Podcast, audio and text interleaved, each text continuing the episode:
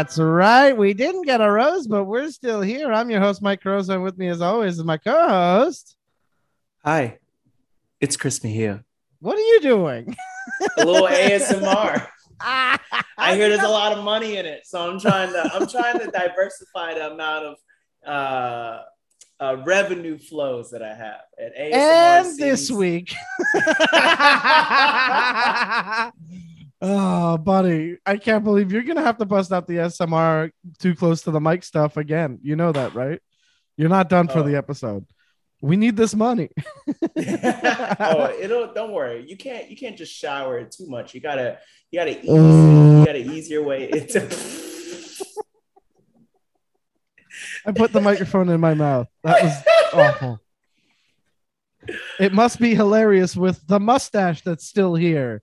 Listeners, loving it. I don't want it to go away. You know what? Speaking of who's still here, Sue's here again.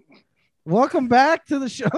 This is the worst segue I could have picked. I just want to introduce her because she's back. I'm excited. Didn't come to paradise with us, but she's here with the Minnesota Queen, Michelle Season. It's Kix McCray. Hey. Hey. Thanks again for coming back. Were you not watching Paradise? I was not at all. Are you not a Paradise fan, or you started to watch it and you were like, fuck this? I gave it a shot and I was just like, this is a little bit too.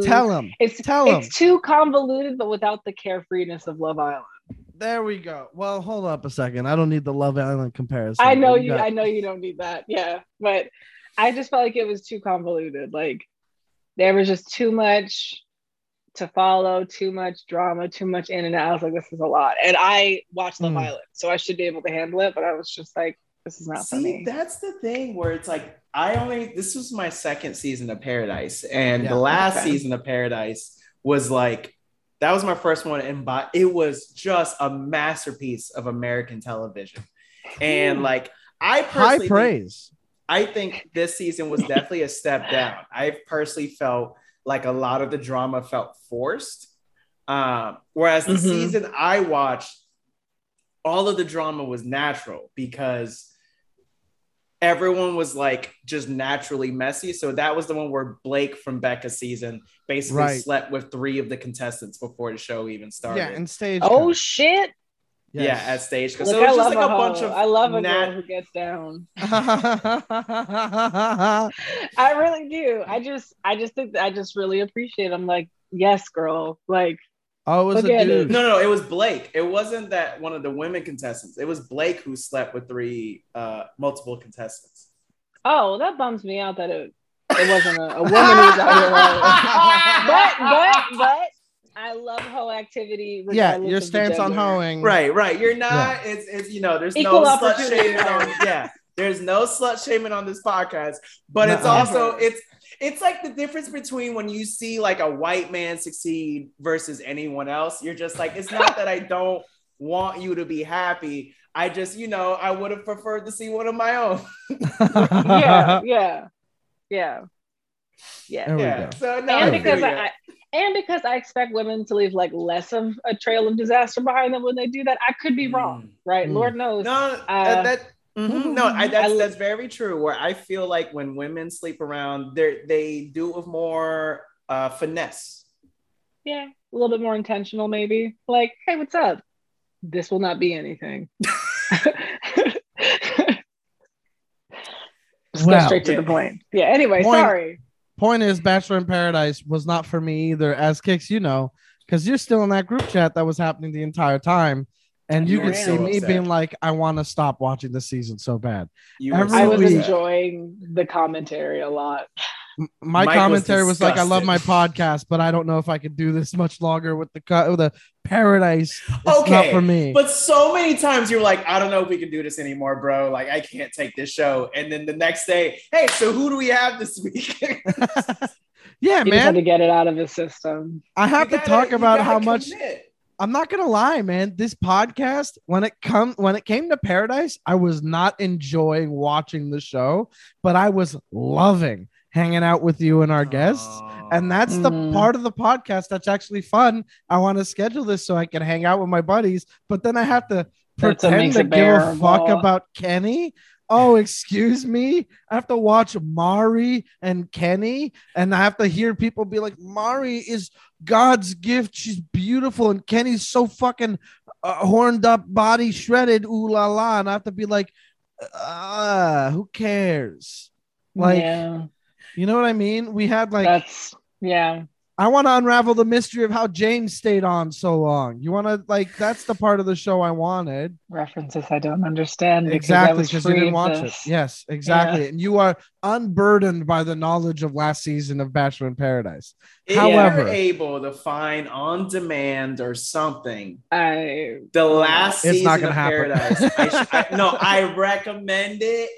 It's good. With the amount of Bachelor Nation stuff that's out right now, The Bachelorette is airing concurrently with Bachelor in Paradise Canada, where it's not even all Canadians.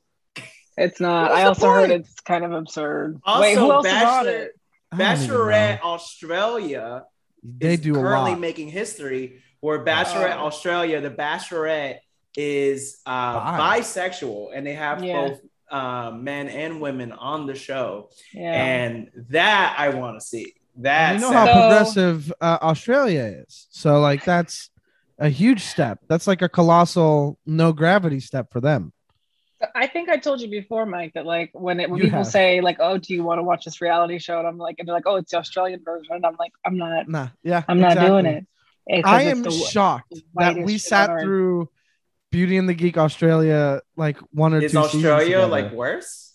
Well, Australia is America if America was an island. Oh. You know what I mean? I just assumed that they were progressive. No, they hate their indigenous people. They're really? Fucked. They're but fucking then they have assholes. Hilarious accents, and that's why it's entertaining.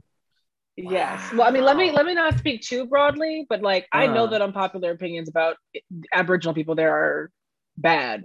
Like I've met Australians who openly discussed the fact that they had problematic opinions, and I was like, how are you calmly explaining this to me? Like I won't have a take on this. That's racism, even if it's in a different context. Yeah. Anyway, I just feel like here in America, I know y'all are. I mean, you were born in Florida, but like I don't know how long you've been Canadian. No, I wasn't. Sorry, I lived in Florida, but I wasn't born there. I was born in New York, and I lived there until I was 10. Boom. That's right. Okay. Yeah. Well, anyways, but you claim Florida. It's Florida. Your family's in Florida. You're Florida. Yeah. So I'm not wrong. But anyway, so well, you're also from Florida. Technically that's what it is. But anyway, the whole point I was saying, like I just feel like here in America, people are always just like praising how like white people in Europe, and I know Australia is not Europe, but just basically like other white people countries, how they're just like so much more progressive than America. And then I hear shit like this. I'm like, oh, y'all ignorant no matter where we go. Okay. In some ways, yes. But on shit like healthcare and like delivery of public goods, right? Not like... yeah, and taking the pandemic seriously. Yeah, that kind of shit. That doesn't sound like a funny would you rather. Like, would you rather have free healthcare, but we call you the N-word all the time? Or would you not have free healthcare and we still call you the N-word? Yeah. It's a wild place. It's also pretty known for anti-Asian racism, but yeah. Anyway, Australia. But what's up, Australia? Please have me at your comedy festivals. I want to do fun times. I am a fun, silly boy, but I'm not racist. So get that idea out your ass. Point is, we go to Bachelor News. We got to go to Bachelor News before we get into episode 2 of Michelle's season. Bachelor News. Chris, please tell us what's going on in Bachelor. This is going to be a pleasure for me to say. So I know. 2 major things. You get to talk about this first, and I am upset. Yeah. So first and foremost, Katie, the Bachelor, our recent Bachelorette, who ended up this season being engaged to Blake, who we all knew from a mile away was clearly a rebound engagement. Like real bummer. It was just very much they wanted to fuck each other, and they mistook infatuation for actual love. They wanted to fuck bad, though. They wanted to fuck so bad, and she wanted to pick Greg so bad. Yes. Even at the after the final rose, the way she couldn't look at him, it was still biting at him. It was like that. She was the most hurt by that. And then when Blake came out, she was like, "See, this is the guy." Yeah. And so Blake and Katie are broken up to nobody's surprise. And because turns out when you just want to fuck somebody and you label it as love and then you finally get the fuck, you're like, oh, I got it out of my system. I'm not actually in love with this person. And this is on both ends too, because Blake, as his own family called him out on, falls hard for people. And then just he fell hard for Claire, and then Claire was supposed to be it, and then suddenly Tayshia was it, but then now it's Katie. So it's one of those. It's both sides. Did you see that tweet? I wonder if he's more charming in person. He must be. He has to be. He must be so charming. I do not understand. No, you know what? No, wait. He had some charming shit on the show. He showed up to a room with a boombox, played the song from their date. He is a horn dog and she's way into that. His hands all over her. That must be a whole deal for them. I get why she was into that. I get it. But I'm also we watched both families say some shit. Did you see this tweet where it was his sister and her aunt must have gone to Vegas and put down bets and been like, this is failing within a couple of months, bro? Because both Aunt Lindsay and sister, just Taylor or the something? Sister flamed immediately them, and then it was just so Aunt you're in love Lindsay a third time in a month. You fucking idiot. Just come home, dude. Animals need your help. No, not the horses. Yeah, it's one of those things where it was in my perspective, he's afraid of horses. It was one of those things where it was very obvious that, at least in my personal opinion, her getting engaged to Blake was purely. She didn't. Her ego would not allow her to end that season single. That's an embarrassing way to end things. If you had 40 guys, 40 handsome, successful guys handpicked for you to choose from, and you somehow managed to have this combo of events, so you end up with nobody. Mm-hmm. Yeah, but otherwise you'd be choosing an abusive relationship with an asshole. But that's the thing is she was manipulated. That's a dude who's doing that, and she's on the receiving end of it. Yeah, clearly, I can't fault her for that. Michael left the show for his son. Right, can't fault. I'm thinking that was the final two. Blake shows up out of nowhere. What? I honestly think that if Michael had made it maybe one other week, she might have just been never okay, well, if you're leaving, I'm leaving. Yeah. Yeah. I guess she needed just a little bit more time alone. Yeah. I agree that to a certain level, it's not Katie's fault, because when you're being gaslit and manipulated in the moment, you're not going to fucking realize that. We've all had experiences where we've just been manipulated and gaslit, and I've never been manipulated. People can't do that to me. By the way, Pepsi is better than Coca-Cola. Isn't that a fun thing for me to just say out loud? I've never been manipulated. It has nothing to do with the fact that I like the color blue over red. You know that's a fucking lie. It is not a lie. Do not come at me like this. Okay, that is a fucking lie. Can I just say, I am Kix is going to talk about Dr. Pepper. I mean, it is bomb. No, I was just going to say I'm very proud of my ability to suss out when someone's gaslight, to recognize gaslight. Right. It's a skill to recognize abusive behavior. It's a skill. Yeah, wow. It's a skill to be able to catch it in the moment, not retrospective, in the moment, be like, hold on. Yep. No. Yep. And the way that you know is because you feel like someone's someone's lying to you. You just get to me. Well, it's because you just learn to recognize. I feel like I'm crazy for some reason. And then it's why do I feel like I'm crazy? Let me review what just happened. That's what happened. As soon as someone says something that makes me go, huh? I'm like, whoa, wait, let me sort out what they just said facts. And let them know. How, right. Because how am I this confused? Right. Yeah. It's so I don't fault her for that. But that being said, just because she Greg was doing what he was doing to her, she still set up her Final Four in a way that was going to make Greg the clear and obvious choice. She picked Justin over Andrew S. Is that what happened? Yeah. She didn't give Andrew S. a rose. That's the thing. That's insane. That she supposedly had strong feelings for and all that. And then out of nowhere, it gives Justin, who she basically, we all saw her forget that Justin was there. Absolutely. When Tayshia and fucking Caitlin were like, oh, you still have Justin. And Katie's like, oh yeah. Uh-huh. Oh, yeah. So anyway, Katie and Blake, no longer a thing. The same weekend, we get some other news. Chris, you get to talk about more. You're not done? More. You're the one with the heart out. I can't let this keep going. I know. But I just have to say, one, it becomes more like them breaking up. It just becomes more obvious that Katie, since day one, was just there for the wrong reasons, which makes it hilarious because it became Carl was right. Point. Yeah, it became such a plot point that she didn't want people there for the wrong reasons. Like, Katie, you were there for the wrong reasons the whole time. Also, Katie, no offense, I don't really have any sympathy about this breakup because at the end of the day, like, what Greg did to you was fucked up, but also Justin over Andrew. Yo. Are your feelings hurt? I mean, Andrew was a king, all right? He was a king. I agree. I mean, I think everybody agrees. I wanted to apply. I was like, hold on, if Andrew's the Bachelor, I might need to lose 20 pounds and kicks. I'm just saying, I'm not reality TV skinny, not modern day reality TV skinny. It's okay. All right. But I'm saying Andrew was the clear choice. No shade against Justin. Justin's a sweetheart. I like him enough. His parents didn't even want to come down though. That's a wild thing. She just knew that she was going to pick Greg over Andrew. So she was like, let me just get Andrew out. She was like, whoever. And then it just like, I'm sorry, girl, but this is what you get for lusting over mediocre white men. Like, you had better men around you.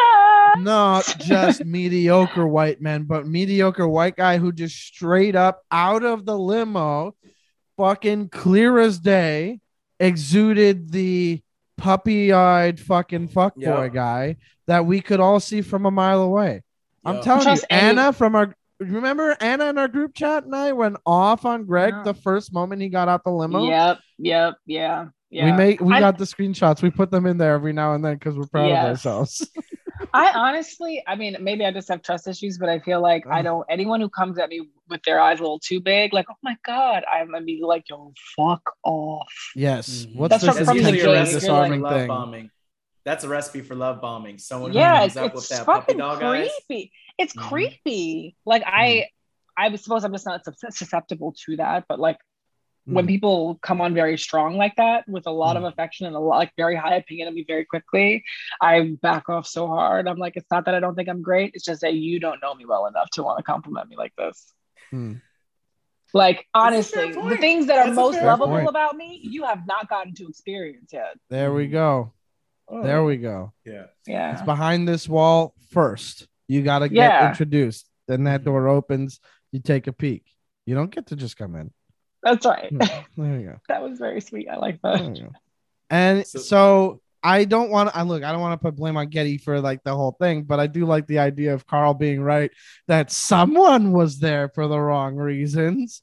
Maybe one person here. And then wasn't Carl on Paradise? Carl was on Paradise, but he was awful. He's an awful guy. He was so sad. He made me feel bad for him once in that he was like so bummed out when Deandra just like didn't look at him a second time and he was like, oh man, and I was like, oh, that's real pain. I do not think that Carl is like a popular handsome man in his day-to-day life. He is not. I don't understand how that is what it is. Anyway, how's he a motivational speaker? What is he motivating about? Anyway, point is, we have more Bachelor news and a whole episode to cover. Chris, we cannot keep doing this if you got a heart out. You got to talk about this other piece of Bachelor news because it's the one that upsets me the most. Come on. So the other bit of news is that Katie has started doing stand-up. And her first experience, her first stand-up experience. Now, obviously, 98% of people's first experience doing stand-up is like a sign up at an open mic. At an open mic. But Katie, her first time, very first time doing stand-up was doing a theater show where she opened for Whitney Cummings. A theater, what? More like a stadium. It was huge. The theater was massive. Wait, yeah, what do you mean her very first? Her very first set of stand-up comedy was opening for Whitney Cummings at a sold-out theater show where she was the opener along with one other guy. She went up, I think it was for 10 or 15 minutes, which, by the way, if you're starting comedy, you do not have 10 minutes for a long time. You barely have a minute, let alone you barely have a minute. Barely, if that. 10 in front of a crowd who is there specifically to only see one person, and that person is not you. And not to mention, you are already getting the goodwill of one, being the friend of the headliner, two, being a famous person that the headliner wants to have on the show, three, it's your first time, and four, you literally are just famous for being you. And you, there's like, and there are people that are there to see you perform. And she was bombing so hard that she kept saying, "I want to leave the stage right now. I'm going to tell this one story and then get out of here." And someone in the audience went, "Please do." Oh my God! Which honestly. The nicest heckle. That is the nicest heckle. So nice. But here's the real question. Was Whitney Cummings trying to set her up to fail? What the hell? No chance. That's the thing where I'm just saying, you explained that so clearly. Who gives someone that opportunity? The only explanation must be, it must be two things. My fans will love agents, and agents were involved and Whitney was not consulted. No, Whitney had to be. Whitney does not get like the fact. Do you think Whitney doesn't get final say on our openers? Like, I Whitney could leave her agency like this and pick up somebody like nothing. Right. Like the only thing though is that it's like if Whitney had a say, it's like then Whitney must be a big Bachelor Bachelorette fan, guaranteed. Because why the fuck else would she do this? Doesn't she have the ability to recognize? I mean, I assume she respects her own craft. And even though it's something she may want to encourage someone to do, it's very different from being like, "Hey, go on stage and do something with me." And like, "Hey, girl, just get up there." And old crowd of people. You have no experience with like being on stage or acting or any timing, anything like that. It's a high stakes version of like, you go to work with somebody and you're like, "You should do stand up." And it's like, "Well, cool. You know, this is like Whitney probably had her on the podcast and Katie can tell the story while like riffing with somebody. And that's fun for them." And then she's like, "Well, I've always wanted to do stand up." Whitney's like, "Perfect. I've got this show. You can have 10 minutes. Is that too little?" She's like, "Oh my God, 10 minutes. You know what? I'll make it work." And then she goes up and not a punchline in sight. Not it's, "Oh, you're going to go to work. You better shit on the job. You better not don't clock out for your break. If you got to take a shit, make sure you take a shit on the job. And that's money that you're making for yourself. Also, why not? You're working from home. Why don't you jerk off on the job?" And that's the kind of shit that she was saying, apparently. And I'm just like, yo, welcome to being a comedian in your first set. It's exactly what you thought it would be. Like, did she not run anything by her friends? Like, she posted. Before the pandemic, I wanted to sign up for an open mic, but then it happened, and now my situation has changed a little bit. Anyway, here's my first show.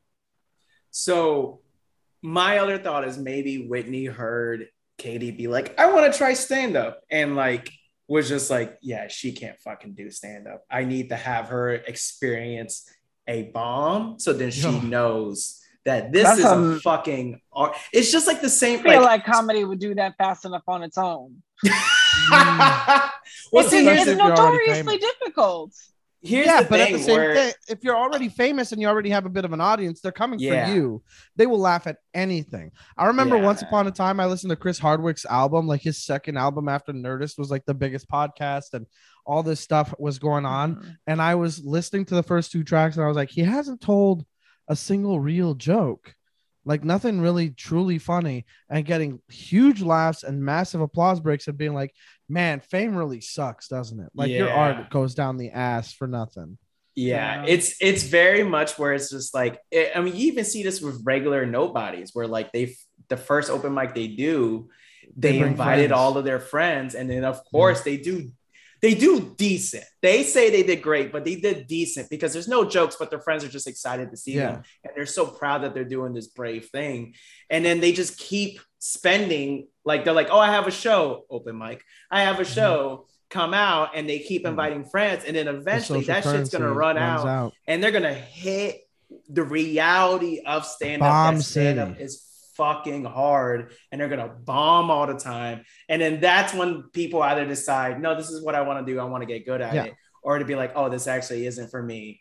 And so being an unfamous comedian is a difficult thing, and that's why every laugh you hear on my album Cherubic is well earned. Oh yeah. And I got you so good. Chris has doubled over. you fucking, I didn't see that coming. It's been out for a year. When I saw that she was gonna do stand-up, it pissed me off because It pissed me off because I hate that, like, out of all art forms, stand-up is one that everyone is like, oh, I can do that. It's like the advertising of entertainment. Yeah. Oh, sorry. I said that as someone who worked in advertising. Everybody thinks they can do advertising. Yeah. Okay, hold on. How about this for a commercial? Open on a dog looking super cute. Close on logo of company. It's a slaughterhouse. What do you think? Well, and so then that, and then also, like, everyone always thinks they can do it. It's like the same thing where people are like, oh, I could rap, play to beat, I could rap. No, you can't. Like, it's an art form. Scoop-diddy-whoop. Or it's just like how, like, so that aspect. And then it's always like people who are, because they're like her, who she has a big following and she's famous. What's she going to do with that following now? Because of that, end up like comedy clubs aren't going to give a fuck, so they're like, yeah, we'll just book her even though she's not funny, and then headline, and then they think, oh, I'm a headliner. It's like, no, you're literally the only reason why you're getting laughs is because people are excited. She could have just been TikTok funny. Like, she could have just been like a funny TikToker. I bet she I mean, I feel like she could, I love funny TikTok people. Yeah. Sorry. And here's the thing, like, being it's funny on social media is like, there is a skill to that, but just because you're funny, just because you're funny on stage, sometimes that doesn't mean you can be funny on social media, and then vice versa. Exactly. Right. I've seen TikTok guys come out and do stand up, and it is atrocious, and they're like super famous and booking like comedy venues out here in Montreal or whatever, and like filling them out with people who follow them and stuff, and then just go up and be like, so, you know, when you're taking the bus, me neither, dude. So many times. I've only got the open once for like not a TikTok, but a social media star. But between my experience and other experiences that other comics that I know have had from opening for internet famous people, it has happened several times where audience members who came to see said internet person approached the feature or the host and said, you were the funniest. And because it's like, you are a comedian. That's the person you were wanting to see, though. And okay. All right. Yes. Because they're going up and doing references to their own. Anyway, point is, it is a disrespect thing. And then Katie, let's also call this out. Fuck shortcuts. Like, we don't like that shit either. Like, this is a shortcut to having a fan base with comedy, and it's bullshit because I don't mean, like, I'm not out here like you have to cut your teeth at open mics or anything. It's like, no, go to clubs, but be like, know your place. Treat be like with a blank and friends, form. You know, do like, you know, what Schumer did for a little while was she took out like 4 comics on the road and was like, I'm hosting, or I'm going to close out the show, but I'm doing less time than these other people that I want to give the spotlight to. Right. And then that's how you can develop and everything. And you'd have to follow these other amazing comics, but build something around that. But it's just frustrating that there's like somebody that we just watched a whole season and then she's like, well, what's my fallback now? How do I monetize this fan base and alienate them from an art form altogether? That's what it is. Anyway, we have a whole episode to talk about. You sure do. And I was going to say one last thing, too, that makes it frustrating is just that she took a valuable booking spot from a comedian who was deserving. Yeah, big money, too. Mm-hmm. So it's just one of those where it's like, there's probably a comic who either works with Whitney or was in that area and could have done it and didn't get the spot because Katie Thurston needed the bomb for 10 minutes. Mm. And that fucking sucks because it's like she didn't deserve that 10-minute spot. Like, I don't care if that's what she doesn't. You got cast in a thing and people liked you enough to put you on another thing. That's what happened. It's not like you earned your spot on the show. Right. However, we did like her on Matt's season. There were moments like she's still a person that is fine and all good, but she goddamn, can totally do comedy if she wanted to, but she should just like work on it. Yeah, but also maybe leave it alone for a little bit. That's gonna be hard to come back from. It was rough. Maybe do some writing. Hire some writers. You got that. So we're talking about Michelle's season this year. And let me tell you this. I'm loving Michelle. Oh my God. Yeah. Loving Michelle. Also, whoever's doing her makeup this season, big upgrade from when she was on The Bachelor. Oh yeah. Oh, she looks so good. Her makeup looks so amazing. Good. Not that she's not beautiful, but like no. Her makeup is on point. Unbelievable. She's gorgeous and oh, so good. She's amazing. Such good eye contact. Yes, she's present in every conversation. It's honestly upsetting for me. Like, I'm watching it like, wow, I want someone to talk to me like this. It just shows, first of all, that she is... Here we go. She's out of... Matt's she's out league. Of Matt's league? Is that the proper... Yes. Okay, yeah. She is so out of Matt's league. So far gone. And like it's just it also just goes to show like just like how like you can tell she is someone who has done the work. Mm-hmm. Like she has done her own personal growth in therapy and in life. And like, yeah, sure, she's a teacher. And I feel like a lot of who she is because of that. But I also don't want to attribute it to only, well, she's a teacher. That's why she's good at communicating. Like, I think she's just genuinely someone who has matured and grown and developed. It's something that helps her in her profession. Exactly. And it's just like so already empathetic. Off the bat, she's gonna be my favorite bachelorette. The only other bachelorette that I would say I would like to like let me put it this way. I'm waiting, Hannah Brown was a fun bachelorette to watch because it was so chaotic and she kept picking Luke P. And I kept yelling at the screen like, no. That's what was fun about watching that. With Michelle, I'm like, you're just amazing. And I want the best for you. And none of these guys are going to match up except for maybe Nate. I love Nate. Anyway. Oh, let me pull up the list. I sent you guys the link with the cast. So we start with a group date. We get a date card. And who we got on there? We got LT, we got Romeo, Will, Olumide, Daniel, Rick, Casey, Peter, PJ, and Brandon. And the date is basically, are you smarter than a fifth grader? And they got some of her students there to quiz the guys. And she's asking these guys questions, like math questions at first, and then a chemistry thing, and then a spelling test as a third part. And, you know, the math stuff, I was looking at Romeo and I was like, this guy's a mathematician. It'd be so funny if he fucked up. Also because he's got like a villain energy to him and it's always fun to see those guys falter a little bit. They also did musical chairs. Yeah. And also love those damn kids. Those kids were fun. Oh, the little girl, Yes. Oh my gosh. Yes. She is going to grow up to be a star. She's so fucking funny. She's so funny. She, like, what was it? What did she say during the chemistry when Peter was like, Michelle.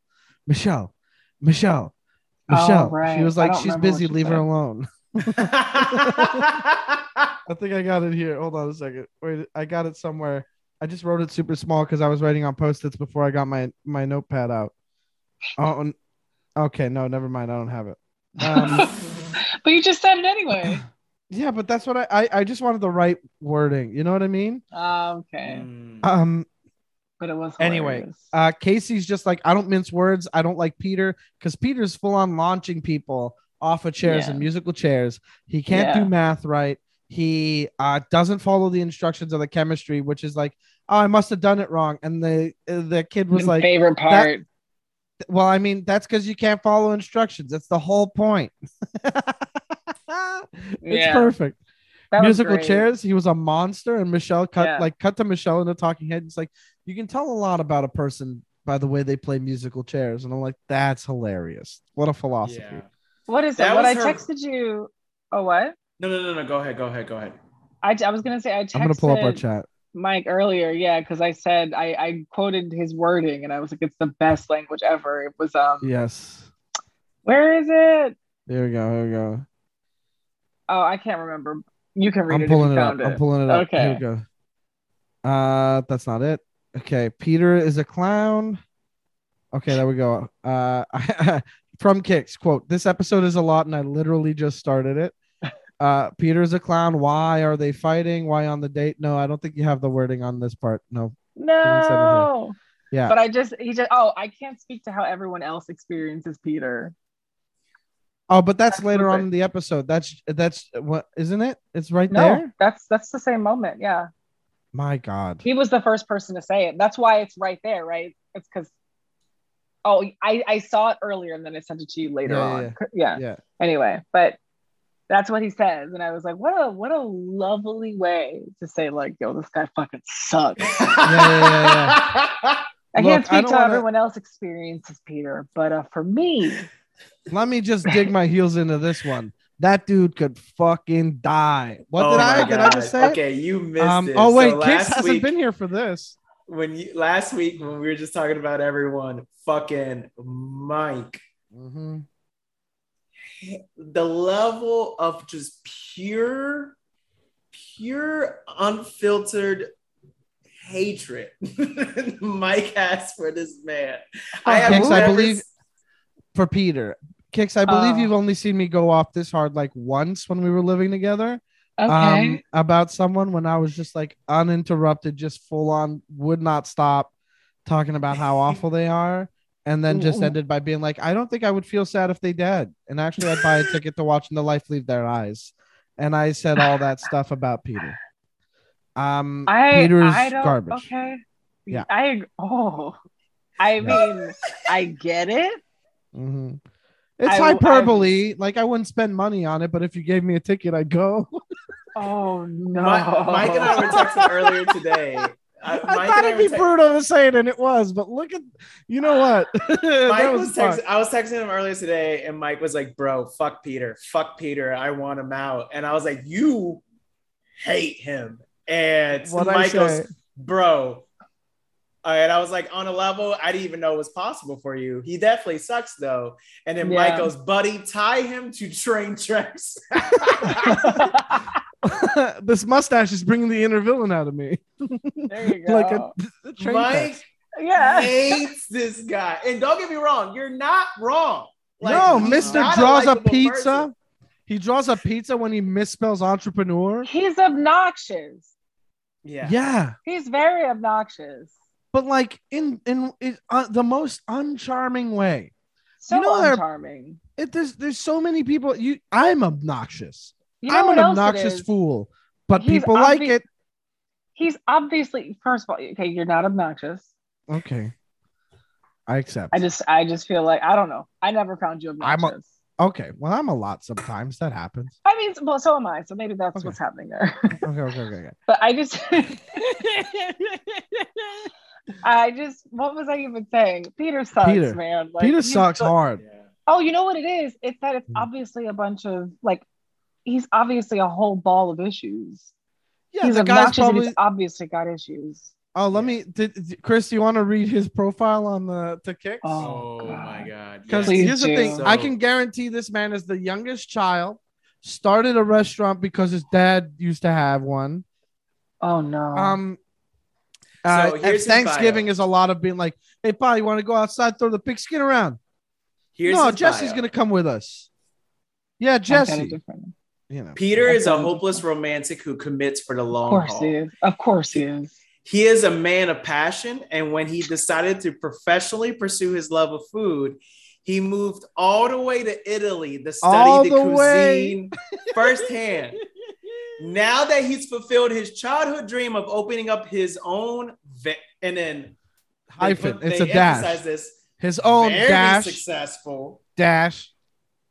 pizzeria, he's ready to find his person and build his culinary empire.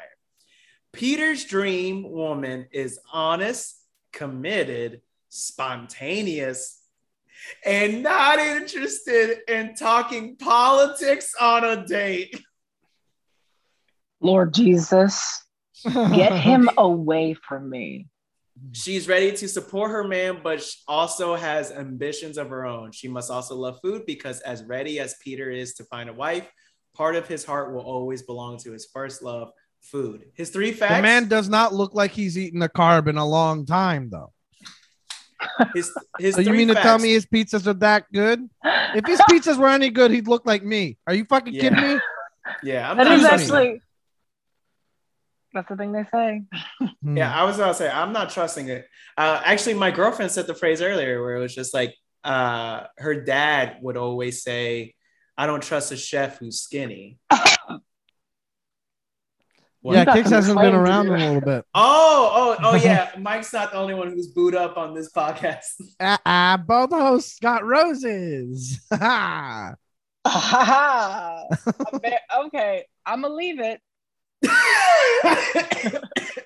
Yeah, Chris, you got some explaining in the group chat. Okay, Chris, you read? Circle back with your questions. You know, we'll follow up. We'll get to them. Chris, can you read fact 1, 3, and then 2? Yes. That was the exact order I was thinking. Of course it was. First one is just a base layer to let you know the game has begun.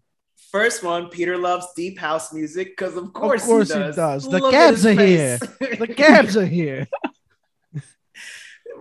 Second fact, Peter loves red wine and calls himself a vino head. Because he loves vino so much, his head's made of it. And now, Chris, why don't you take a little bit? This is the craziest fact I've ever seen in one of these. It's bonkers. He chose this. He said this. He listed this as some of the facts, and somebody was like, put that in there. Let's make people really like this guy. This is going to endear him to some people because people are going to feel the exact same way. Is. Chris Mejia, my sweet boy, please, if you don't mind, please tell Kix and our audience what the second fact is. Peter doesn't like libraries.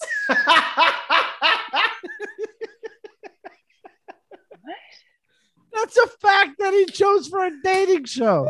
Oh my God. This man likes morons. This guy is a moron. How could he ever think that he's a good fit for Michelle if he doesn't like libraries? He's fucking up the math. And he doesn't like to talk politics on a date with a woman of color who's also a teacher. Yeah. Teaching is a politicized profession. Uh-huh. What do you teach children? That's a result of politics. It's like, okay, I don't know. You're reacting like you don't know that this man is just very fucking stupid. Does that help to know that? It's still exhausting to rub up against. Oh, yeah, exactly. Form. Oh, God. Absolutely. And not to mention when he is openly declaring himself an ambassador of sorts of the people that I begrudgingly belong to. It is incredibly frustrating to have the man show up and be like, pizza's fucking everything to me. I fucking love pizza. Hey, yo, I'm Peter. I'm Italian. What do you mean you've never had a cannoli? You've never had a cannoli. I should leave the show right here. I'm so offended. My fucking hair, it means nothing to you. It means nothing to you. I need to calm down by having a glass of vino, listening to deep house music, and avoiding libraries. Fucking idiot. I truly, I want, I want him to get smacked by one of those like giant Russian dudes with big palms. Like, you know, those slap fights they have. I want Peter. I would. Okay. That I'd pay for a ticket to see. I wanted to do a slap fight with somebody with like gigantic palms and then just get smacked in his face so he can get as red as he got when he was called a narcissist. Oh my God. Mike hates Peter. I want to point out one thing that I actually didn't text you about, Mike. He actually used the magic phrase to that I was going to, I'm not vulgar, so I'm not going to say it, but do it. I was just going to say he used the phrase that literally makes my pussy dry up. So, okay. And he said, so Kix, tell us this cheat code to dry your pussy up.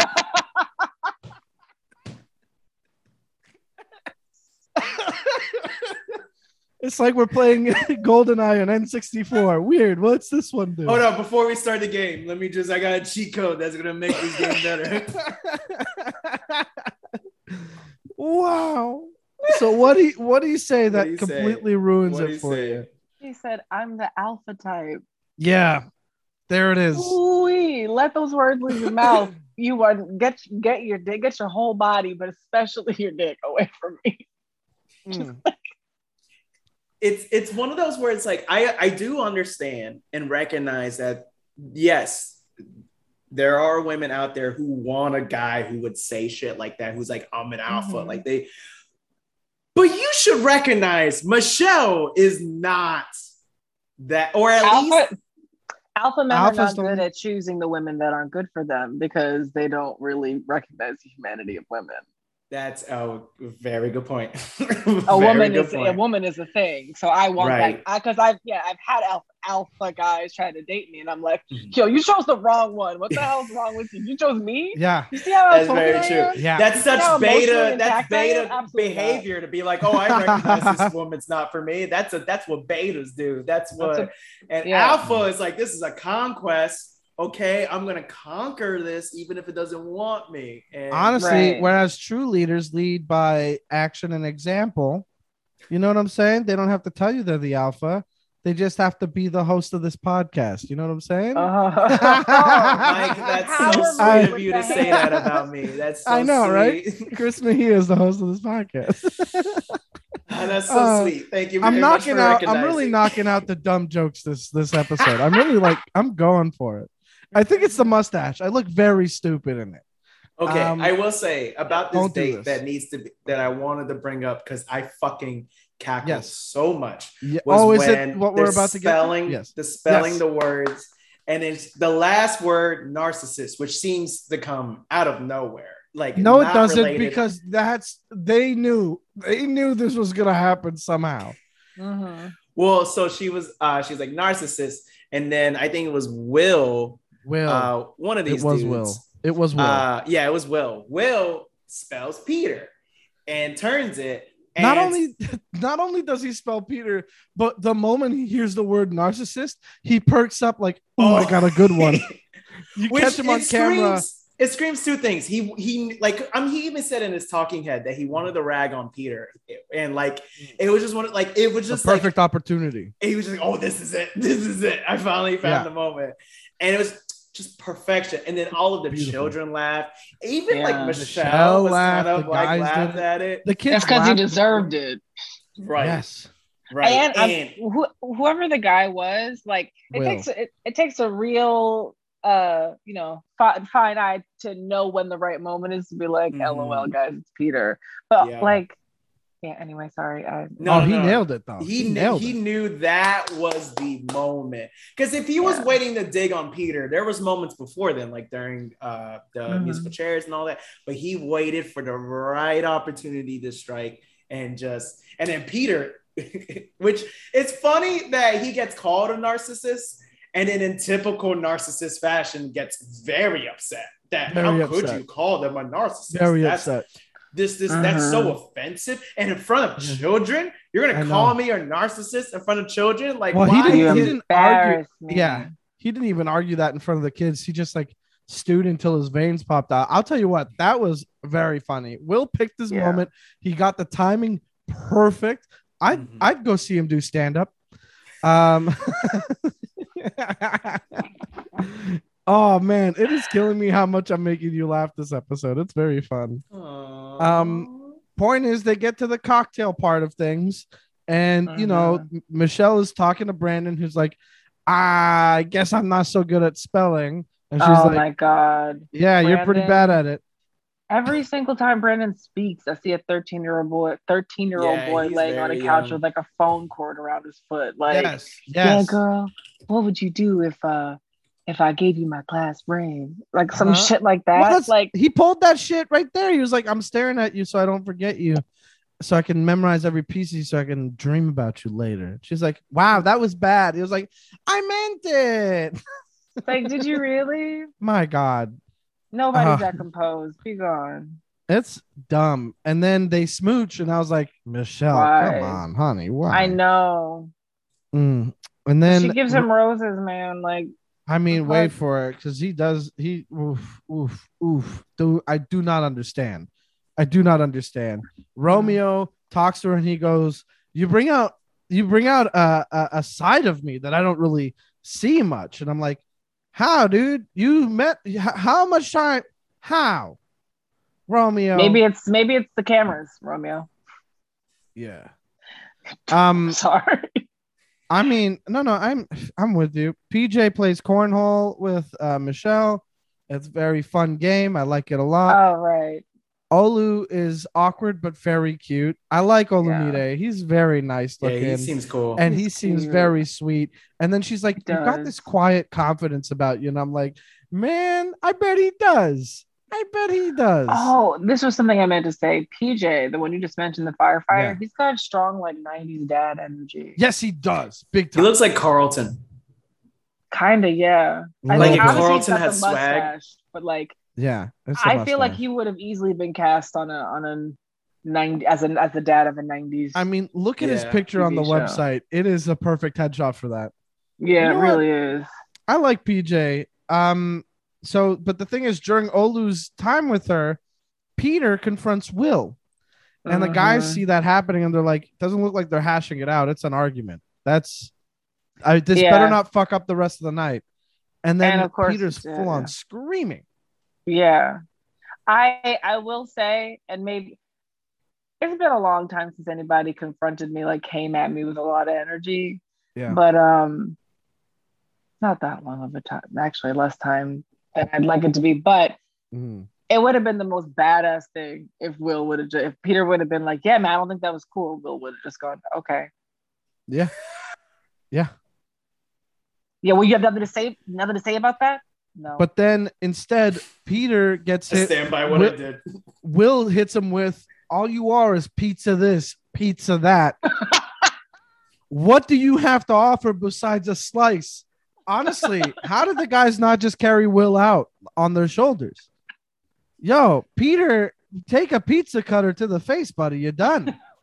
Bro, Will came to that date with bars ready to go. That's what I'm saying. Like he had shit off the, like he this screams when there's like those people in your life that you can't stand, and you're just waiting for them to give you a reason. Yes. And you just have shit on them. He's got in the back pocket. The second they look at you funny, you just turn. And you're just like, oh, yeah, pizza okay, this, well, then that. this, and that. And it's just like, oh, locked and loaded. You had that in the holster. But at the same time, it came off very much like on the fly. Like, I would watch him react to stuff. You know what I mean? Like, hey, here's a bunch of video clips for the week. Let's get Will to react. I wasn't big on Will because we didn't see him much in the first episode. But I'm like, I want to see what he's got to say. Throw him in the confessional more. Like, Rodney talks a lot in the booth. Like, let's give Will a little bit more time to talk. You know what I mean? Come on. Rodney's fine. I like him plenty, but like, give him a little bit of slice of that Will time. Will got jokes. I want to hear more of these Peter jokes that Will got. So we interrupt the cocktail to flash to Jamie getting the one-on-one. Jamie gets the one-on-one, and he says, a big portion of this first part is are you right for me? I have a wild life. I traveled to third world countries with a day's notice by myself. Being around someone who's constantly on the edge of life, that's not for everybody. The one-on-one is important for me, too, to see if I'm spending my time in the right place. And such a mature thing to say. Definitely was impressed by that when I saw it. And I was like, wow, this guy's not forgetting that it's a, you know, a life thing. Yeah, exactly. And yeah. All that gets ruined at the end. Anyway, we cut back to the date. I will say super quick where it's just like, I feel like there's not enough talk about that on this show where contestants are so like, I'm trying to like, it's, yeah, I think it's a perfect testament to how often in dating people are so obsessed with, does this person like me? Where we're not even asking ourselves, do I even like this person? Or are we compatible? Right. Yeah. And I think that was one of the very few times where on this show, a contestant has vocalized like, yo, there's a chance that I won't like this person. Yeah. And then they cut to Chris S being like, he's out of his mind for questioning it. Of course, Michelle's perfect for him. You know what I mean? Right. Like, we are all here because we're perfect for Michelle. Yeah. Right. Okay. That's not what's happening. You're dating her. You all have the chance to date her, which is the process of getting to know someone. Calm the fuck down. Boom. Right. Cut back to the date itself. We got Rick doing Mad Libs, and this was cute as hell. You know what I mean? This was really cute. And then at the end, it's like for a little, she's like, oh, you're smooth. And he's like, well, I had to shoot the shot, right? And then they kiss, and it was very fun. I like that a lot. The guys then confront Peter for being loud and for confronting Will. They just kind of do it in a way that's like, hey, it's not cool to do this kind of shit. Like, why do it on the date? You're going to ruin it for everybody. Fucking put it away and stop being a dick. And then Michelle pulls Peter and she goes, you come across aggressive and it's all butterflies now, but I can really piss you off. And which is like perfect. Beautiful. Thank you, Michelle. Yes. So perfect. Recognizing a red flag and calling it out. Very calmly. She wasn't asking him any questions. Calmly. Right. She just said, here's what it is. Right. Right. That sentence implied a lot. Yes. Exactly. It implied a lot of like, yo, I may find you cool now, but how am I supposed to know you ain't going to wild out on me? That's basically what that question said. Yeah. Yeah. And it said it in a way that's like, hey, look, right now you're into me in a big way, but trust me, I'm going to make you angry sometimes if we go the distance. You know what I mean? That was that, you know, it was very well done. That was someone who knows what a long-term relationship requires. And boom, like, baby. I don't know if you got it. This is why we love Michelle. Yeah. Oh, I love this so much. She's perfect. Great. And then Peter goes, well, I got my rose robbed because these fucking guys had to ruin a good time or whatever, you know. Cut to the group rose. Yeah, they ruined it with your behavior. Right. Fucking Peter. Fuck off. I hate him so much. The group rose goes to corny ass Brandon J. Seriously? Brandon? Still. How? Anyway, it's time for the one-on-one date with Jamie. They go on rock climbing to get to a picnic at the top of a mountain. And I don't remember much of this date because I was like, I do not want to watch rock climbing for a bit. Do you guys have any thoughts on this? No, I don't remember a lot of it. I remember the conversation they had at dinner. Yeah, that's all I like. Honestly, the only thing about this date I wanted to say was just like that conversation they had at dinner. I'm always torn about those conversations on this show because that was my note on this. It's awesome to see, especially men open up on this show when we typically like when most men are typically like, no, don't open up. No, that's not a manly thing to do. So like, I think that's great to like be vulnerable on TV. That being said, I do not like trauma bonding. I do not think that's a way you should get to know someone. And like me personally, if I was on the show and I was wanting to like talk about like, hey, something's hard for me because some shit just happened, I would just be like, it's just one of those where like you should just like either ease in or just be like,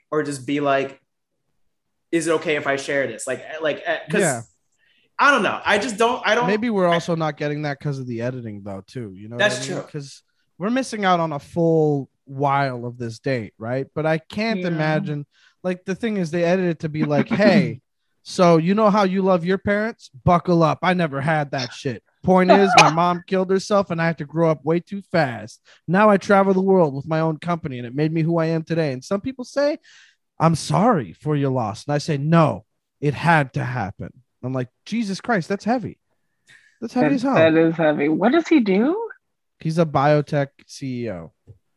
That's really interesting. Don't know what it means, but he travels to third world countries on a day's notice. Biotech. He lives at the edge of life. Yeah. Okay. Anyway. People on Twitter said that he looks like Jafar. Oh, no. He doesn't. He does. I don't think he does at all. Jafar's face is long and thin. Look at this part of his face. I am. There's some similarities. Okay. I guess it's the whole package together does not. Like, I don't see it. Like, when everybody was like, Blake looks like the lion from Madagascar, I was fully on board. Yes, but that makes sense. I don't see. Yeah. Yeah. See it. I don't see it enough to be like, yeah. But anyway, point is, I don't care about this date. He gets a rose, though. Can I make a confession of what I've secretly been calling this season of the show since I first saw the cast members?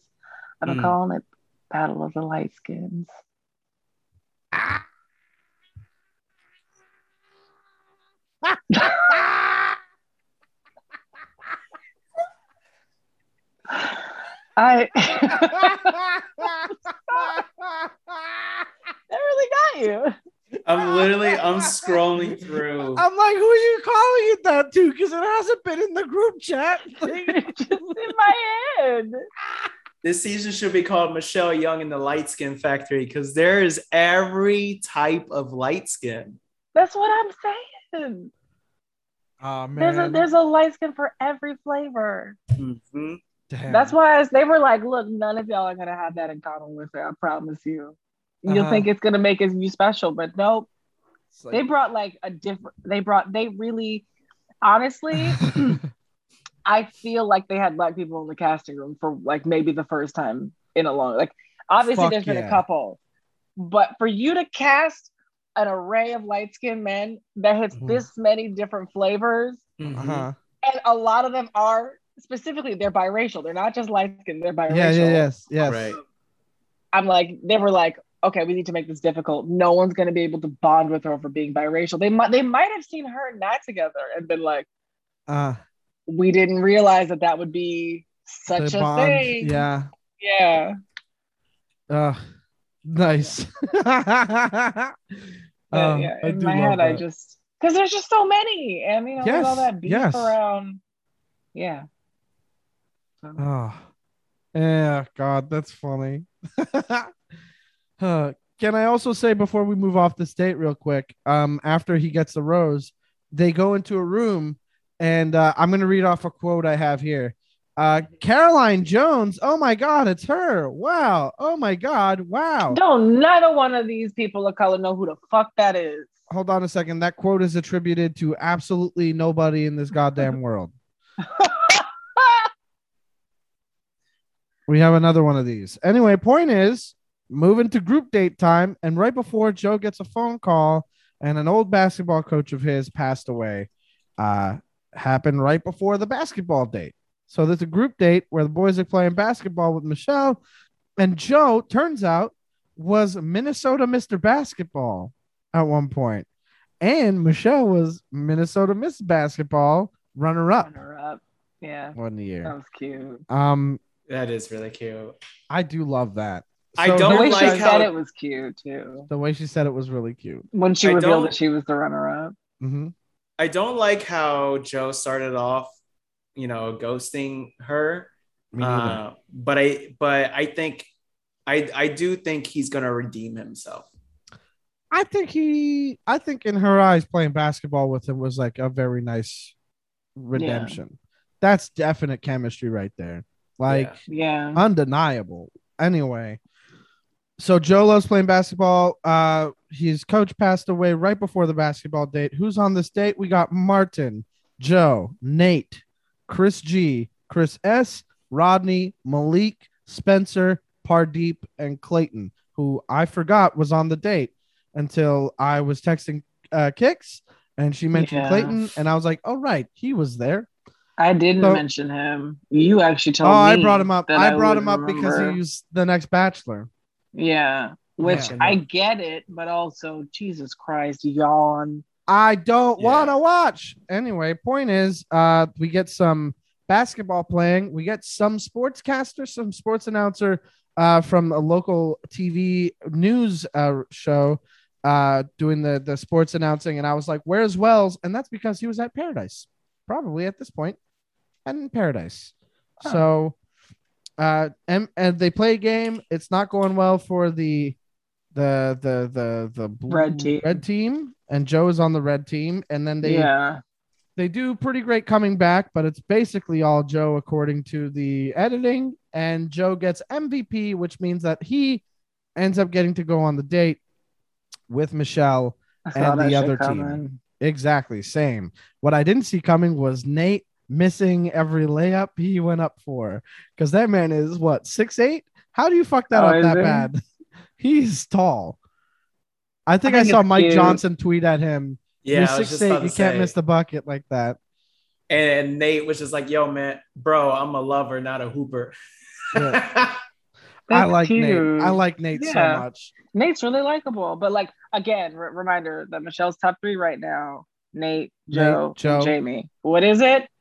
Battle the light skins. You're right. Yeah. You're right. So let's go, light skin gang. We out here. Wow. I will not have these. No, these divisions. We might have to censor that. Doing the thing, Chris. We might have rubbing our hands like we put it on lotion and stealing your girl. Wow, Chris, I'm gonna need you to stand up so we can tell you to sit down, please. Right. I'm all okay. Look, I'm a supporter of Pan-Africanism. Okay, all black is beautiful. Boom. Unbelievable. How dare you? So the red team does the walk of shame back to where the rest of the guys are. And they're like, so you guys aren't on the date? And they're like, no, well, you're missing somebody. It's like Joe. He was MVP. It's like, you guys lost and he won MVP. I mean, how did that happen? MVP. Exactly. But because despite his best efforts, y'all still lost. But this is the thing, is that's what gets them to speculate about what's up with Joe, you know? It's like, I can't believe. So that's where, Nate does not give a fuck. Like, literally, Nate goes like, I don't care. Like, who fucking cares if they knew each other? Boom. I don't think that's the sexiest thing he did the whole episode. Goddamn right. Well, besides smile, because I love that smile. Woo, Andrew did the same shit where Andrew tried to tell the guys on Katie's season of, yo, stop giving a fuck about all of this side shit and focus on your relationship with Katie. Stand in their fucking confidence. Yeah, Nate's we love just it. Like, I don't give a fuck. All right, I'm here for Katie. I'm not. Yeah, I'm here for Michelle. Yeah, I'm gonna mind my business. Boom. And I'm gonna keep trucking through. It. And so that's big dick energy right there. That's right. Dick. Anyway, so we got ourselves Spencer. Hangs out with Michelle to be like, I got a 3-year-old son. He's got pictures. Martin is doing a tango with Michelle, and then he goes, I lied. I don't really know how to tango. I just wanted to get you close enough for this. And then they kiss. I hated that very, very much. I do not care for Martin. Nate and Michelle basically talk about how he can't play basketball, but how like that means that their average is still pretty good because she can like nail 1,000 buckets for every 6 he makes, and like their average is still pretty good, and they're very cute. They have a lot of chemistry together. I like them a lot. Anyway, the group date rose goes to Joe. Yeah, because Joe, this was a little upsetting to me. Joe's like a little too eager to tell Michelle his coach died. It felt like, ooh, I got something to bring to the date. I got a story to tell her. It was very much like, hey, Joe, how's it going? My coach died. Actually, no, that example makes sense. I mean, hey, I will say this though, if this happened in the order and in the amount of space that they made it appear, then I can imagine that, again, given the context that Michelle gave us, that he was Mr. Minnesota basketball, and she was first runner-up in her year, and they both know that about each other, that he would have been wanting to tell her that the entire time. So I can imagine that in the first moments they're alone, he's like, I have to tell you this thing because it's been eating away at me all day, and I know you'll understand. Right. Yeah. I because it's also one of those where it's like, he doesn't know if he's going to be able to have that time to tell her that again. Yeah. And I think, and even though, yes, I agree that I feel like he jumped way, like, he jumped in to tell that. That being said, I do think at the same time, like, if I was in his shoes, I would also want, because, like, I would probably feel like mood-wise, I'm not how I would normally be. So I would want to, at least at minimum, be like, hey, some shit's happened. It felt a little less like that, though. It felt more like a, you'll never believe what happened. My coach died. Isn't it great? We have something to talk about. You know what I mean? Right. It didn't feel like a... I don't know. It just felt off to me. Like, I watched it and I was like, huh. Yeah, I felt odd watching it. And then I watched it again and I was like, no, it doesn't feel like he's doing it for, like, I'm off, I got to justify it. Or, like, I know that we both maybe knew this coach. You know what I mean? Like, oh, did you ever get coached by this guy? Yeah. But, or if they were, like, talking, it's like, where'd you play basketball? It's like, well, this guy was my coach or whatever. It's like, speaking of coaches, my coach actually died today. Like, that's crazy, right? Anyway, Joe gets the rose. And Chris, what do you got to say? Yeah, so I was just going to say, because I have to dip soon. I am going to say, I'm just gonna do. I'm messing with you. I would not actually ask you like that. Anyway, where do you even have to be? I was gonna say, I just want to say my rose and thorn real quick. Yes, please tell us your rose and your thorn. So I'll start with roses. So roses, the children, primarily the little girl, but the children. You're gonna give your rose to a little girl? No, I'm saying the children. All you're gonna give your rose to a bunch of children. I'm kidding. I know what you're saying. Don't let me ruin this. Don't do this to me. Don't do this to me, Chris. How much you love kids. For being messy, and well, not even messy, but just being like, I don't give a fuck about y'all being grown ups and your feelings. It was a little messy, and which was perfect. Yeah, it was. True, true, it was. Yeah. Rose to that. Rose to Will for the best moment of the episode. Comedy perfection. And then this is probably going to be a rose I give out every single week. A rose to Michelle for being the bachelorette we needed, but honestly, this fan base doesn't deserve. Like, this fan base deserves shit because this is a shit fan base. But Michelle is the bachelorette we desperately needed after the mess that was Katie's season and the mess that was. Who was Claire and Tayshia? Katie? Yeah, Claire and Tayshia. And Matt James. Right. Like, this was just, it's just dope to see someone communicating in a very healthy way. That's kind of in a way where it's like, shit, I want to take notes. Like, the way she's communicating is very dope. So rose to that. A thorn goes to just Peter's existence. Yes. Yes. You're damn right. And it just goes to the fact that you get called a narcissist. So what do you do in a very narcissistic way? Get very defensive instead of being like, because I feel like only like people who aren't narcissists would be like, all right, man, all right, bro. Like, if you think I'm a narcissist, like, that's fine. They would maybe even laugh about it a little. Yeah, and they would just laugh, scoff it off, not take it personally. But the fact that you take it personally says to me that people call you a narcissist a lot because you're a fucking narcissist. Take it personally, and then you make it everyone else's problem. Yeah, like causing a scene, and you know you're causing a scene because you want to be the center of attention, no matter fucking narcissist. What. Narcissist. Right. And do you have another thorn? My last thorn, and I'm sure y'all are gonna talk about this. After, is it just it what we're about to talk about? Yeah, just everything definitely. With Jamie. I think that was very disappointing because I thought Jamie was this really mature good head on his shirt kind of dude. And I feel like he should have known that like pointing that shit out is like not, because first and foremost, my whole thing about that is like, regardless of whether if that story was true and Michelle was booed up with a person or not, this is before y'all were shooting. And like, I'm sure y'all were going on dates before shooting started, but like the past is the past. She's not with that person. She's on this show now. And even if hypothetically that person was Joe, then like, who's to say that they were dating beforehand? They go on the show and turns out she feels stronger about someone else. Like the past is the past. Why are you so concerned about that? Like she hadn't even met Nate yet. You know what I mean? It's not even about you, guy. Nate is the best, and I love him so much. He's so charming. I like Nate. I'm picking Nate. Nate is my guy. It's Nate's my guy. I like Nate and I like Olu a lot, but I don't know if Olu's gonna make it because you're not seeing a lot about him. I don't think he's gonna make it at all. But I like him. I think top two is definitely gonna be Nate and Joe. Yeah. Yo, it has to be. Yeah. Kix, what do you call that? Yeah. What? What do you call that? The battle of the light skin. To the very end. To the very end. I love. Anyway. I mean, like, it's all jokes, but like, I love light skin shenanigans. Well, you were telling me about this when we were living together, and being like, you know that line in Drake's song where it's like, "Tell me I'm acting light skinned when he gets offended," because I was just singing that song in the apartment. I was like, you know what he means by that?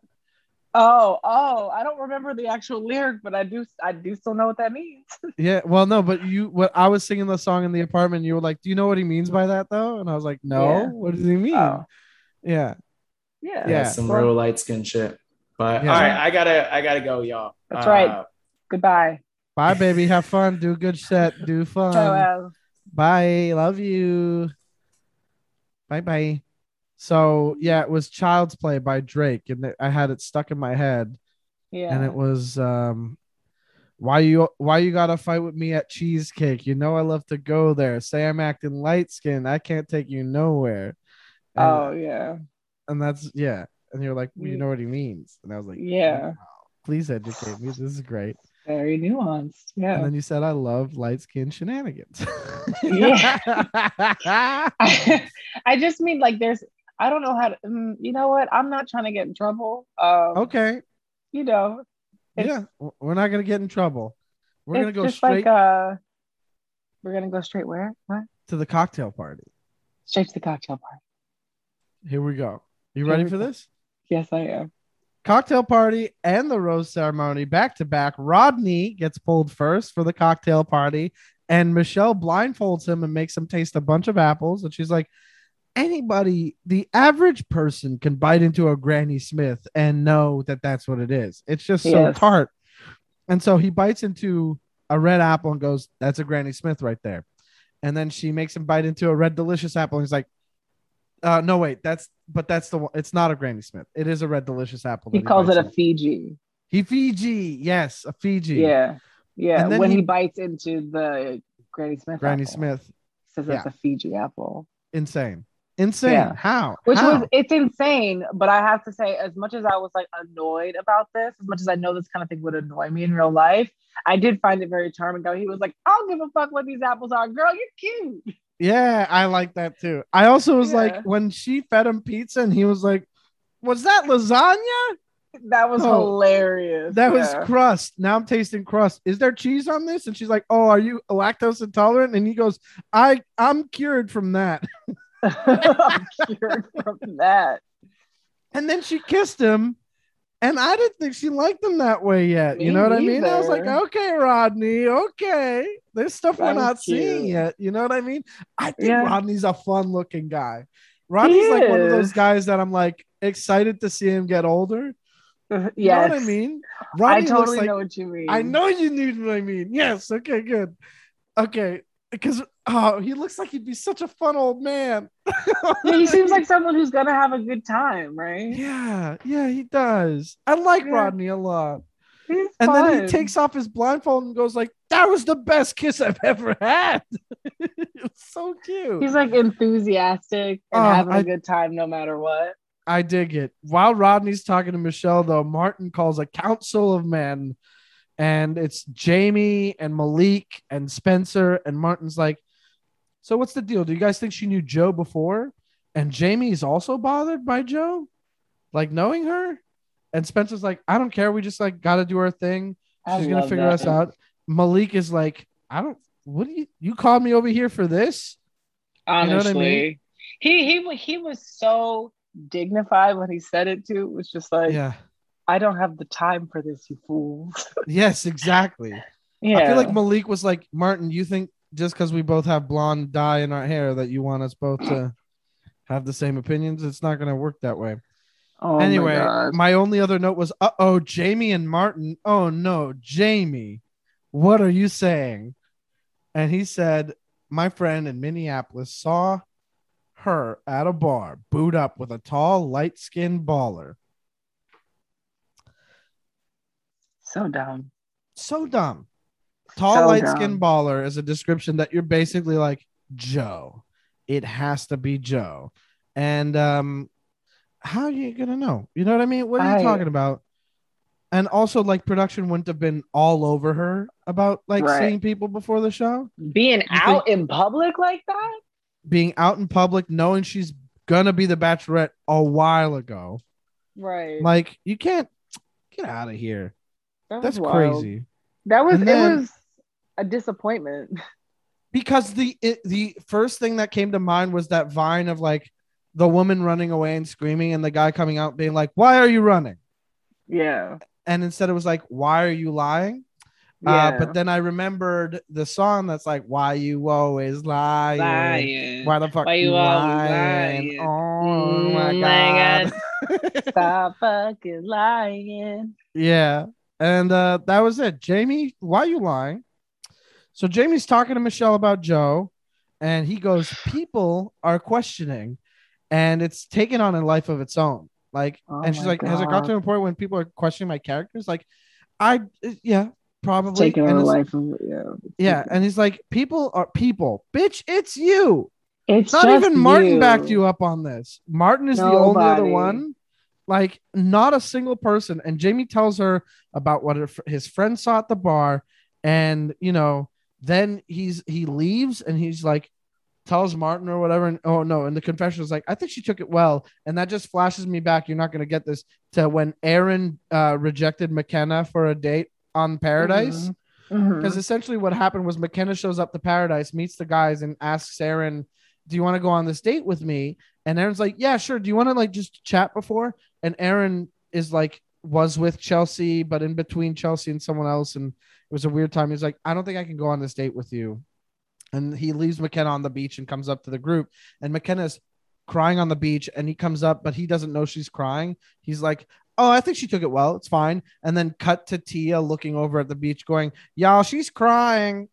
And it's very funny because Tia has no tact. And McKenna is the resident crybaby from Peter's season, I believe. Oh, anyway, okay. This kind of shit always leads to a group confrontation. Every single time. This is so upsetting because it literally a whole group of people being like, it's not that serious, though. So. Every single dude just like, I don't really care if she knew him. It's nobody's business. Not just that. Rodney went, did I miss something? I spend a lot of time with all of you guys, and I've never heard this. I love that. Yes, Rodney that was coming so through. Funny. The open honesty again. He's like, did I miss something? Incredible. Did I miss something? His first instinct is, am I out of the loop here? Guys, come on, we're friends. That. We hang out. You guys keeping secrets? You planning my surprise party or something? Like, that's the energy of it. And I'm just like, I don't know. I hate that she had to call that meeting of the guys. Nate's like, let that person save face, but know that I think you're soft. And I'm like, fuck yeah, Nate, you're fucking amazing. I love that. Honestly, that's like the classiest way to just be like, look, whoever it is, we're not friends. Yeah, whoever it is, I'm so disappointed in who you are. I thought we were cool. And then also, it calls into question the whole house because she doesn't know it's literally one guy or two guys, and they're not going to own up to it. And so Michelle cancels the cocktail. And then I wrote a joke here that I wish Chris was around for, but Michelle cancels the cocktail and cancel culture has gone too far. Chris, I hope you're listening to it, baby, because that was worth it. It's time for the rose ceremony. And Michelle says, by accepting this rose, you are telling me that you trust me, or I'm paraphrasing, but basically you trust me to be open and honest with you. And I expect the same from you. And Jamie, Brandon, again, what the fuck in brackets, Brandon, Jamie, Brandon and Joe already have roses. And so she starts calling out the guys, Nate, Rodney, Martin, really? Rick, Leroy? Who's Leroy? I like his face though. So many people I didn't recognize. I can't even conjure Leroy's face right now. Hold on. Oh, I have him in front of me. He hasn't spoken at all. Nope. But I like him. Spencer, Casey, Chris G. Really? Yo, honestly, here we go. I was Kix. So upset. I was Same. So upset. This man, just all of the possible, all the red of all the possible. Guys, of all the guys. Let me. Oh, you know what? No, not of all the guys, but. There are more dangerous red flags. Let me put it this way. Like, there's like Peter, who's a fucking mess, right? Yes. Who's just like, you know, you're a fucking mess and it's affecting your character. Yes. Yeah. I feel like Chris G is a whole host of annoying problems, but like doesn't even know it. Yes. Yes. That voice that he uses, the people who are a fan of the spoken word voice are like, this can you give us a taste? People, no. Please, it's like, no, I'm not doing it. Y'all can look up Deaf Poetry Jam. It's on YouTube. Like, I can't do it because I'll hate myself. Intentional pauses. That's how much I. The intentional pauses. The inflections. But it's such a specific group. It's like people who like those hairless cats, right? Wow. What? That's a specific group of people. I know, but now I'm picturing all those Def Jam Poetry Jam guys being like, they all have those cats. And I think that's a funny image because it's like, why did you not shit in your litter box? Cat? I'm doing it wrong intentionally because I can't do it to myself either. Like I said, it's the people who enjoy that voice, who are into that voice for delivering poetry, spoken word. I don't understand it. They love that shit, but to everyone else, it's like, what the hell is wrong with you? Stop it. Yeah. Stop it right now. What do you think your inflection is doing to this? Point is, Chris G gets a rose, which I do not understand. Malik. Olumide, hell yeah, he does. Fuck yeah, he does. Chris S. Yeah. Will, hell yeah, he does. Woo-hoo. The villain Romeo. LT. Clayton? Forgot him. Yeah. Forgot his ass. Sorry, I do remember him. He's got that big corn-fed American smile. Exactly, and that's what they're casting him for. Yeah. And then, of course, we got a little bit of a moment. Oh, we got the production pick of the week. Yes, of course. Peter gets a rose. So here's the thing. Definitely the producer pick of the week. 100%. When I tell you that I'm pretty sure that PJ was most offended by the fact that Peter got a rose. Guaranteed. Oh, 100%. You can see. I don't think he was mad about not being picked, but he was like, he was mad about Peter. Yeah. Yeah. Exactly. I think he's mad. Someone got like Peter got picked over him. If Pardeep got that last rose, PJ would be like, you know what? I understand. Pardeep's great. Right. But Peter's like, you gotta be fucking kidding me. Neuroscientist. Still. Yeah, whatever. So fucking cool. So sick. Yeah, I just felt like, because I don't know if you peeped it, but PJ's hug when he was on his way out was nothing. Barely there. There was like a, come on now, girl, please stop it. So Pardeep and both firefighters, Daniel and PJ, are gone, and literally a man that I do not think I've ever seen, and that I'm finding out on this cast page was Alec. Oh, hold up. The top one. Top. At the top of the list. Oh yeah, no, that was a moment where I was like, "Who the fuck is this man?" I literally watched him coming up and being like, "Thanks for having me." Like, no, I had a nice time, and being like, "Bro, who the fuck have you been?" Like, more you gotta be not to have any moment. Shapeshifter. Well, I mean, you know, Leroy. Like, oh, you know what I mean? Yeah, we don't know anything about him either. But this guy, I think it's also because this guy seems so bland. He does seem so bland. An engineer, you know who doesn't seem North bland? You know who doesn't seem bland, but also just definitely like I can see him not being that compatible with Michelle because the basketball game was a little rough to watch with him. Pardeep. I wanted to see Pardeep thrive. Why not have him on the date with the kids? I don't think that they're actually that compatible. I mean, I obviously haven't seen them together, but I like him. But I thought it was fun to watch him on the show. He looked fun. Yeah. It's listed his tag, like where he lives, as Brooklyn. If he's from Brooklyn, then he will hold wonders untold, which is what I love about people from Brooklyn. From New York, yeah. Can be literally anybody. Not to say that can't happen in other places in the world. His bio says he's got a Brooklyn edge about him. And for work, he studies the brain to find cures for diseases like Parkinson's and Alzheimer's. Okay, well, give me more Pardeep. We did not get a chance to know Pardeep, and that's upsetting to me. We did not get a single chance, and I want to know. Plus, No, I just want to know Pardeep. I like him. Yeah. If Pardeep is on Paradise next season, I'll watch Paradise. I hope. I wonder if they will, because I was going to say, you know, this franchise has a very large gap of they don't have a lot of Asian representation. No, they do not. And yeah. Whoo. Anyway, time for the Rose and Thorn of the episode. Kix, would you like to go first? Sure. Real quick. I'm sorry. I'm scrolling down these dudes and I'm just like, oh, there's a couple people in here I don't recognize. Yeah. Well, some of them left night one, though, because they're not there anymore. True. Yes. So my Rose is the moment that I what's his name? Whatever the fuck his name is, says I can't speak to how everyone else experiences Casey. Casey. Yeah. I really appreciate it. Was just such tactful. It was language, and it was it was. I just really enjoyed the way that he said it. I was like, that's my kind of person. Yeah. And my Thorn is you know, it's like a tie. It's a split between Peter and Jamie. Yeah.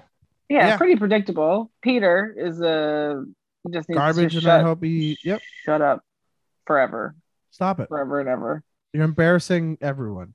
Every single time your mouth opens, please stop. Please stop. Please stop. Please stop. And then Jamie, take responsibility for your fucking feelings. If you're feeling insecure because of the idea that this woman might have a connection with someone else, don't be so afraid of that you fucking ruin it for everybody else. Especially when you're this grown. And then also not owning up to it. That's garbage. Fuck you. That's just Jamie, fucked up in so many ways. I was rooting for him so much after that. Me too. That when he got the one-on-one. Yeah. You know. He was great about it. I loved when he was like, I want to see if she's right for my life. It's like, exactly. That's 100% right. Yes. That's right.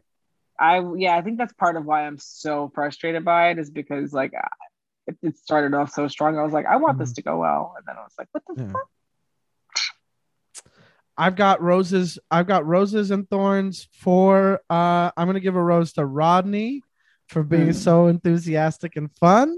I'm gonna give a rose to Nate for saying, whoever you are, you can save face, but I think you're soft, and just being Nate. Throughout, Nate's getting a rose from me every week, unless he does something fucked up. Every week, you can assume Michelle and Nate get a rose from Mike.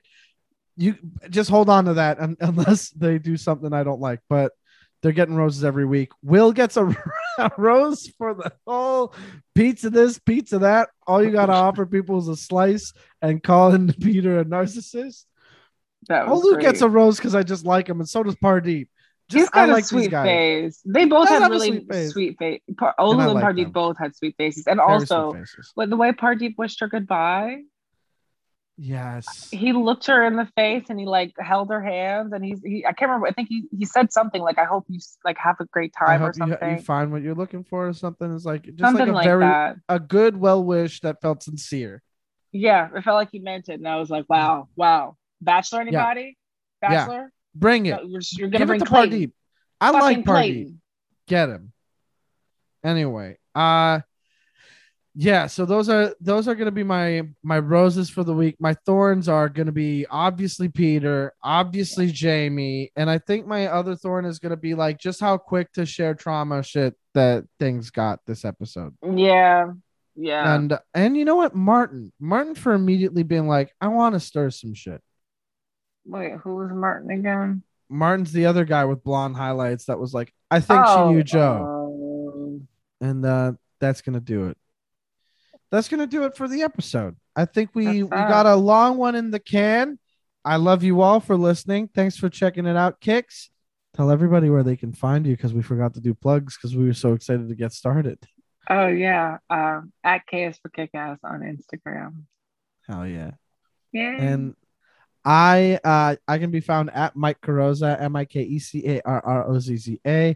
Just for Laughs is putting out I got 3 tracks on a compilation for Just for Laughs album coming out on November 3rd. So you can keep an eye out for that. I will be posting about it. It's going to be in my Linktree. Speaking of Linktree, I have one, MikeCarrozza, but so does Chris Mejia, Topher Mejia, who's going to be streaming a hell of a lot more. So get a look at his Twitch. Check him out. Follow him. If you do the Twitch stuff, make sure you follow him. And you can follow the podcast at We Didn't Get a Rose on Twitter and Instagram. Thank you so much for listening. It is time to say goodnight. Bye-bye. And we'll see you next week when we talk some more shit about some. For sure, Peter's going to pull some dumb shit. Fuck that guy. Okay, bye.